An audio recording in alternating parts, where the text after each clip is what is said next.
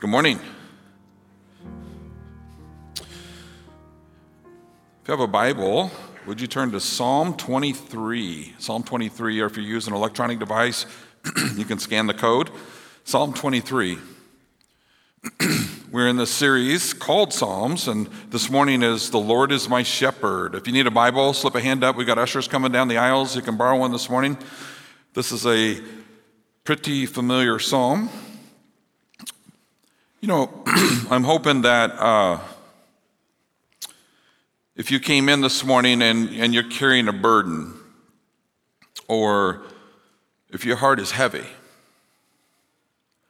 or if you've ever found yourself uh, in a trial, or in a dark place, or in a valley, it is my prayer that this psalm will speak to you this morning.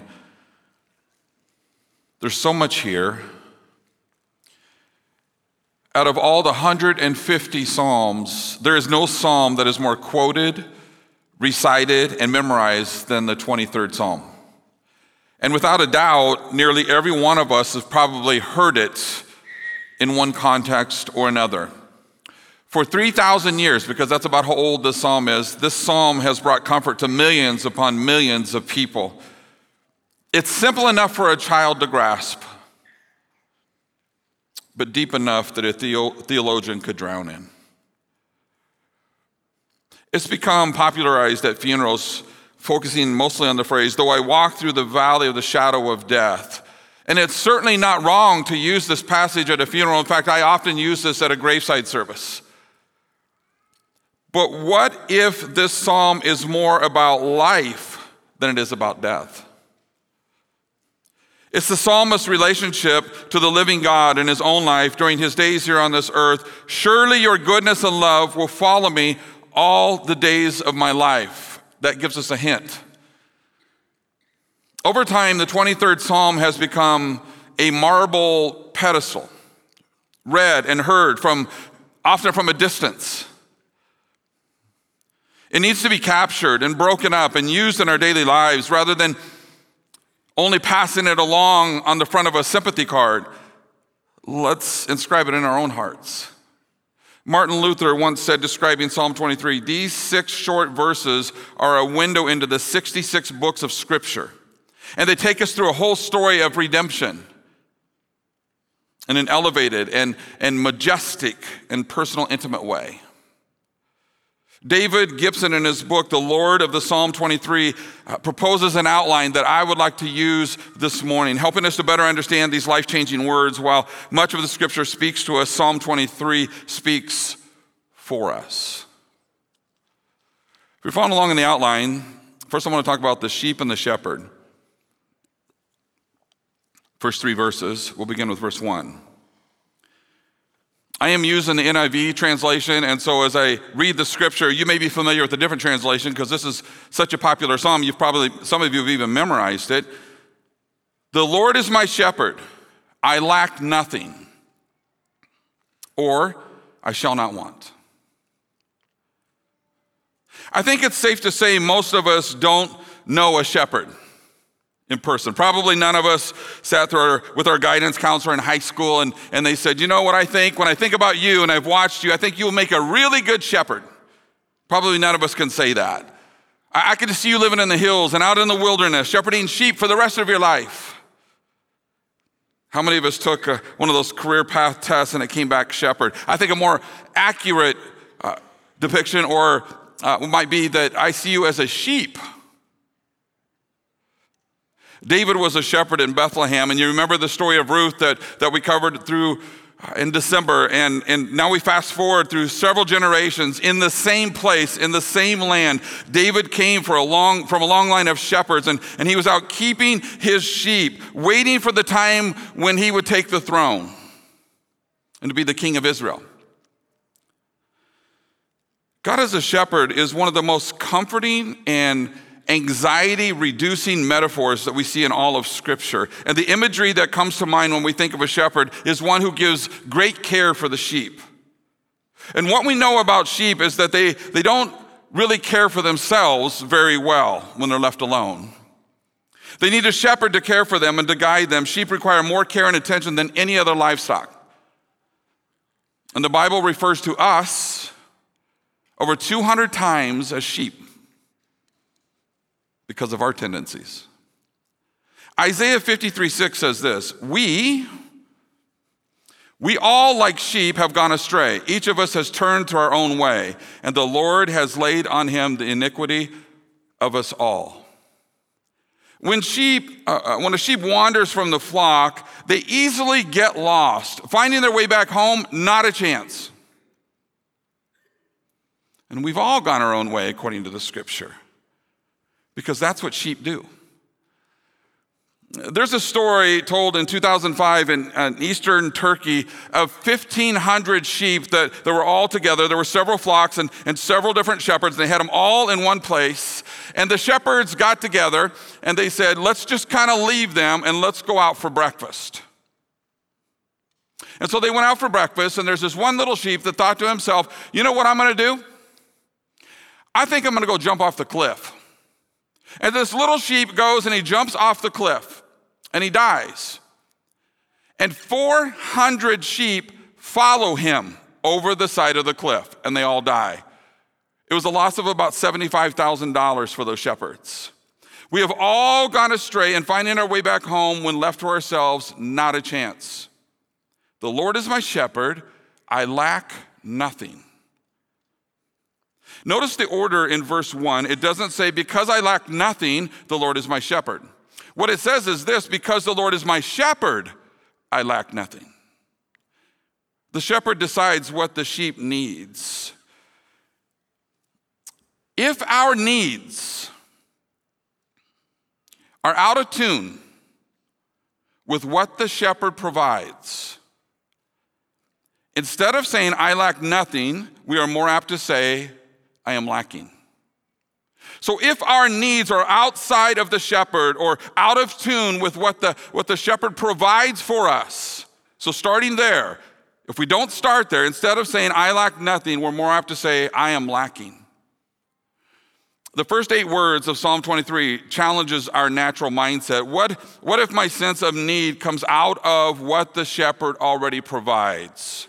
So instead of thinking about your life and thinking, oh, I need this or I need that or uh, and I want this and I want that, what if we start with the shepherd? And what if our need comes out of what the shepherd already provides? That is the only way, friends, we could ever say, I lack nothing, is to start with the shepherd. If our need is defined from his provision, then we lack nothing. To lack nothing implies I have everything that I need. To say that I have everything that I need implies there is a source from which my needs have been satisfied. Jesus is referred to as the shepherd in the New Testament and in fact declares himself as a shepherd in the, in the seven great I ams when he says, I am the gate, or I am the way, or I am the life. He says, I am the shepherd. He declares himself. Other writers in the New Testament speak of Jesus as the good shepherd, the great shepherd, the chief shepherd. Sheep follow their shepherd in a trust relationship, knowing the shepherd has their best in mind.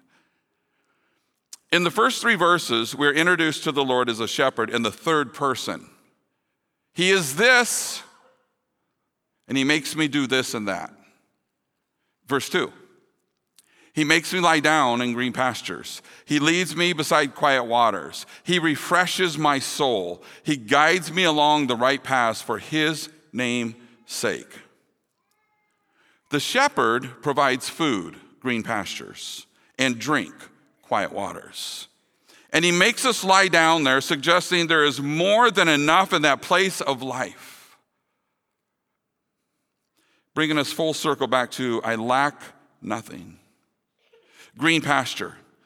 It's a green pasture of rest. That's the imagery here of rest that mankind has been longing for ever since the Garden of Eden.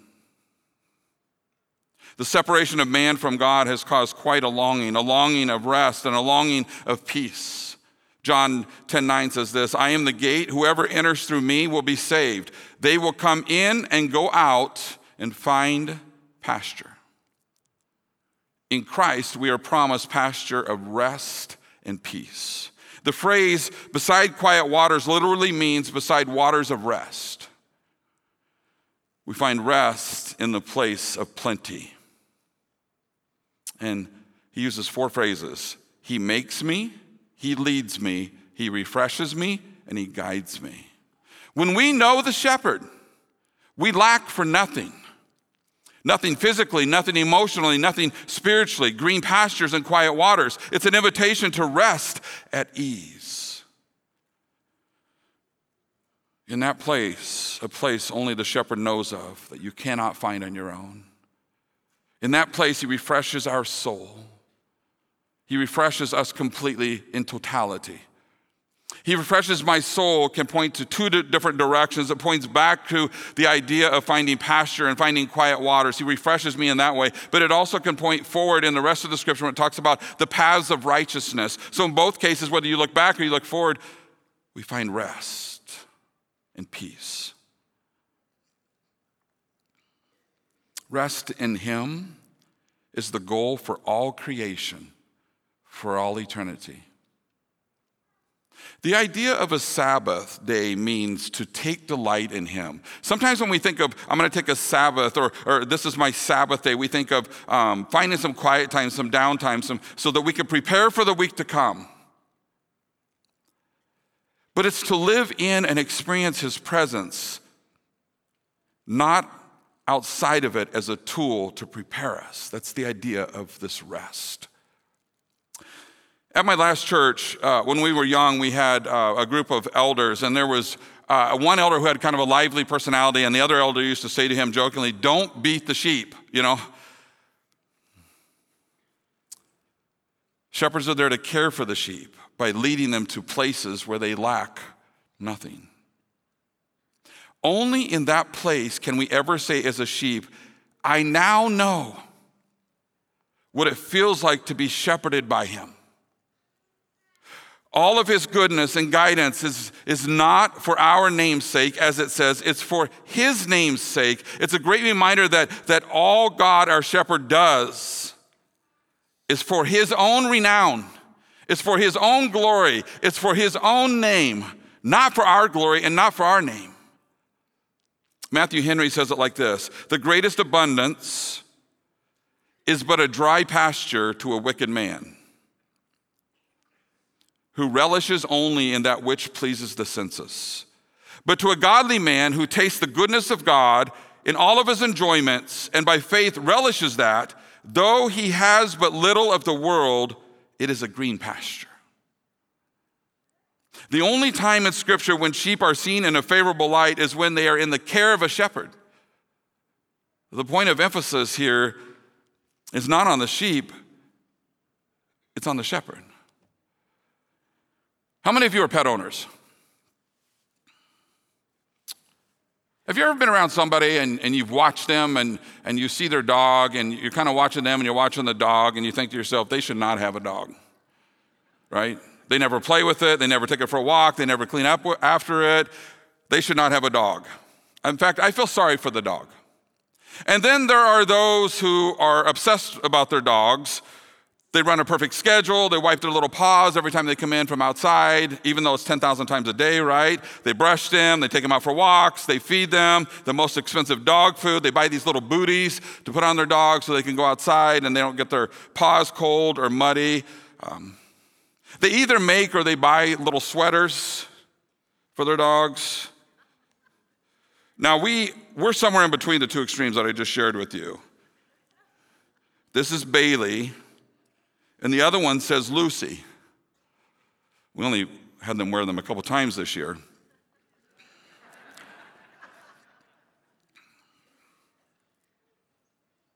And you look at these dog owners and think, how ridiculous. They're way overboard. However, if you were a dog and could choose which owner to have, which one would you choose? That's an easy answer. And what David is saying here is we have a shepherd who, unlike the world, knows every one of our needs and guides us to a place where we can't imagine anything that we lack. Can you get your mind around that? How about you?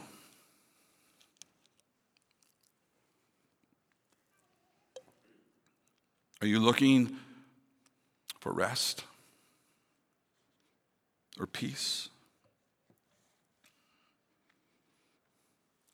Are you tired of not being satisfied or longing for more? Are you bruised by life because you have wandered out on your own? There is an invitation here for us as sheep. True sheep recognize the voice of their shepherd. Are you listening? Are you finding the time to be quiet and listen closely? He is inviting you to a place of green pasture and quiet waters. It's what he's had for you all along.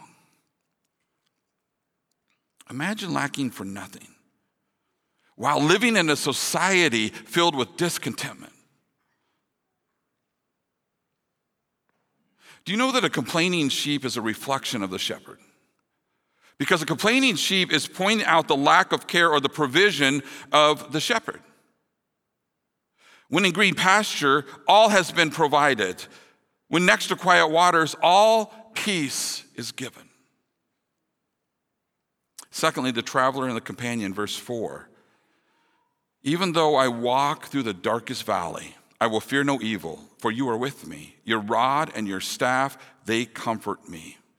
Remember, the first three verses are written in third person. As a shepherd to his sheep, he gives direction. Now, in verse four, there's a shift from third person to first person. David begins to speak directly to God instead of about God.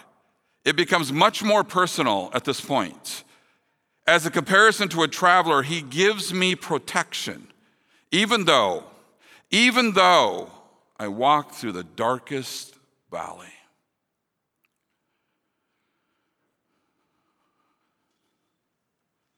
This next part might stretch a few of you.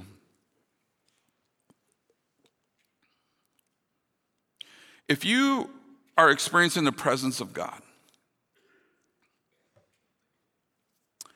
our shepherd in your life, if you are lying down in green pastures and sitting beside quiet waters and your soul is finding rest and, your, and, and refreshment, if you are experiencing that or have experienced that, and you find yourself in a darkest valley,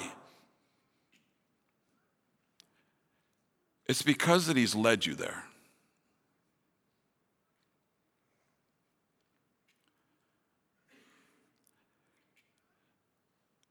It's what the scripture says here. He guides me along the right paths for his name's sake. Remember the end of verse 3. The valleys and the trials and the hardships of this life do not mean that we have wandered from the path of righteousness. In fact, more likely, we can be comforted in knowing that they are the righteous path of the shepherd. As one person said, if God is not in charge of your valley, then how do you know that He can get you through it? God not only leads his sheep to, to pleasure, but he also leads his sheep to pain. But why pain? Because pleasure is a reward and it always invites us to stay. If we're all we ever experience in this life is pleasure, we just want to stay right there. But pain is the only experience we have that invites us to keep moving, to keep walking. Verse 4 points to the fact that not all of life will be green pasture, not all of life will be quiet waters. There will be some valleys along the way. Shepherds will lead sheep down into the valley. Over in the Middle East, where this takes place, when it gets really, really hot outside, shepherds will move their sheep down into ravines called wadis.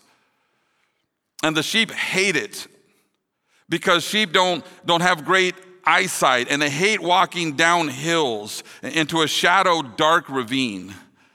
But the reason the shepherd brings the sheep down there is because it's cooler down there. It's down there where the streams of water are running and at the bottom of the ravine, and sometimes the darkest valleys are pathways to the greatest pastures. But the sheep don't know that. And like us, they probably think, this is hard. I hate this. I'm scared. I can't see what's ahead. But the shepherd is saying, trust me, it's cool down there. It's going to be beautiful and refreshing. It's in the pit, down in the valleys and the ravines of life, where we meet the Lord and come to know and trust Him even more as our good shepherd. He doesn't leave us alone, He meets us and comforts us. I was thinking about this during one of the songs, I don't remember which song. But we often think when we're in those places in the valleys or the hard times or the dark places, and we cry out to God, God, when are you going to show up? When are you going to come and rescue me? And it dawned on me, He's already there. He's in that place with you.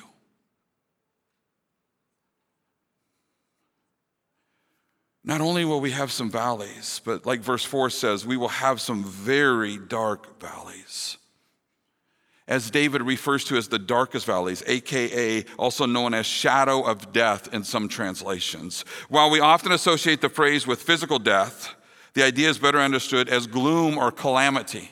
Because remember, he's talking more about life. Even though I walk through the darkest valley, the shadow of death, though the darkest valley, it's to pass through it, not to stay in the valley. Isn't that what it says? Even though I walk through the darkest valley, the shadow of death. The shadow of a dog cannot bite you. The shadow of a knife cannot cut you. The shadow of death cannot destroy you.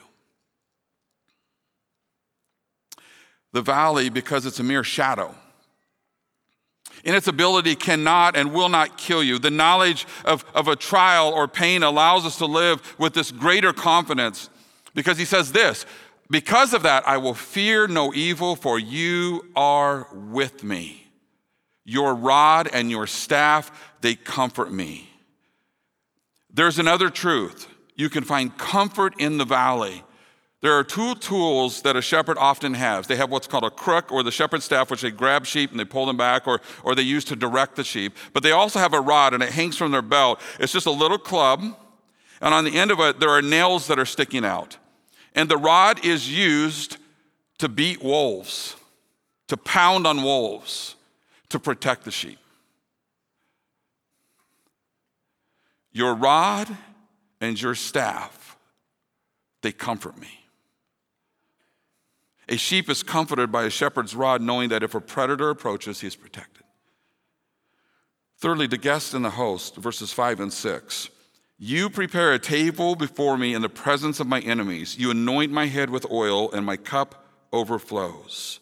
Verses 1 through 3 that we looked at already, he is a shepherd to the sheep, providing direction.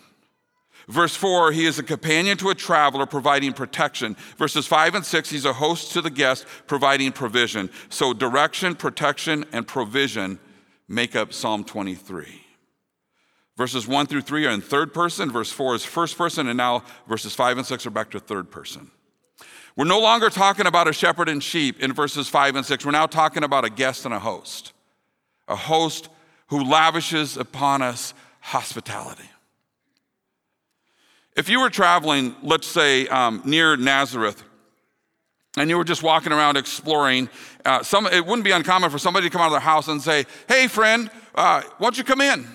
Come in for some coffee or for some tea. And then after you're there for a while and, and you're having a conversation, uh, they might say to you, Will you stay for a meal? And then after that, they might even say, Hey, w- do you want to just stay the night? Amazing hospitality. In ancient times, when you entered someone's tent, there was a sort of protocol. You would receive three kisses when you walked into the tent cheek, cheek, cheek. Then a servant would remove your sandals and wash your feet. Then a scented olive oil would be placed all over your face and, and all over your head uh, because uh, to relieve you from the burning sun.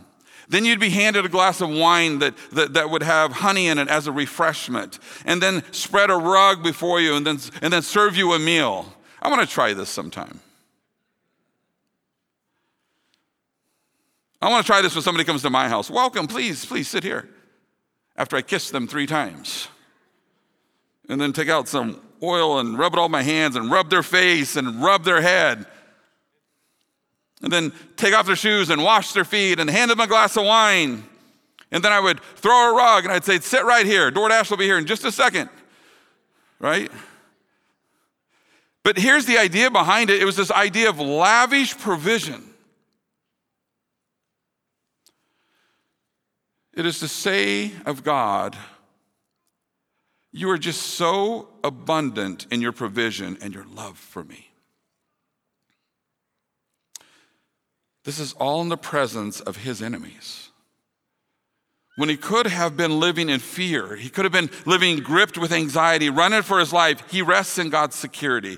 Verse 6 Surely your goodness and love will follow me all the days of my life, and I will dwell in the house of the Lord forever. A declaration of the future based on the past. As I look back, you have taken care of me and you have protected me. Even as my enemies, they're chasing after me. I know your goodness, God. You are my shepherd. I know your love will follow me all the days of my life while I'm on this earth.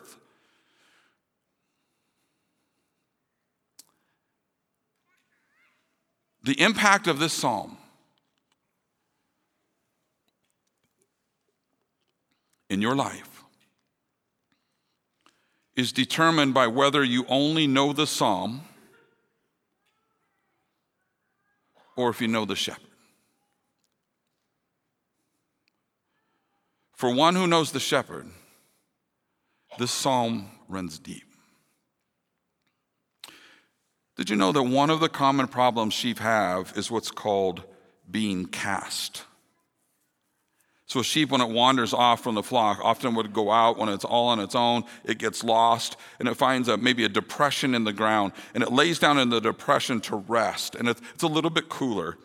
And then after a while, it kind of jostles a little bit and it kind of ends up on its side. So, its feet are kind of like this. And then after a while, it kind of wants to flip over or, you know, change positions and it flips over and then all of a sudden its feet are like this, right? Straight up in the air. In this depression in the ground. And once a, a sheep is in this depression in the ground with its feet in the air, all the gases inside of its body are released. It cuts off the circulation. And the sheep dies. Unless a shepherd finds it and restores it. He restores my soul. You know what that means? He brings me back. Maybe you resonate with that. You want to just be a little comfortable sheep, and you've nestled in, and now your legs are straight in the air, and maybe you've wandered and need God's goodness and you need His goodness and his mercy. And then it says, And I will dwell in the house of the Lord forever. This last phrase is only true for those who have an act of their own will in accordance with his call. Meaning, it's a moment in time when your free will collides with his sovereign draw or his sovereign grace and you surrender your life to Him. Have you done that? Do you know Jesus Christ as your personal Savior? Do you know God as your shepherd in this life so that you can dwell in the house of the Lord forever? If you have questions about that, would you come and seek me out? I'd love to share more with you love to tell you what it means to surrender your life to Jesus and to find all that I'm describing in this relationship with our Good Shepherd. Let me leave you with one thing. It says this I lack nothing, I fear no evil, and I will dwell. Father, thank you for this amazing psalm, Psalm 23. And um, all that we learn about the Good Shepherd and all that we learn about us as sheep. And Lord, I think it's um, been a great encouragement for those who maybe find themselves in a hard place, in a trial, in a confusing state in this life, or um, and Lord, it's just been a great reminder to know that um, you don't come to our rescue, but you are there with us. And often you've actually led us there to teach us, to show us, to remind us who you are. And as we pass through that, as you lead us out of that, we keep our eyes fixed on you. God, would you use this psalm in all of our lives to minister to us, to redirect us, to show us, to teach us your goodness. In Jesus' name, amen.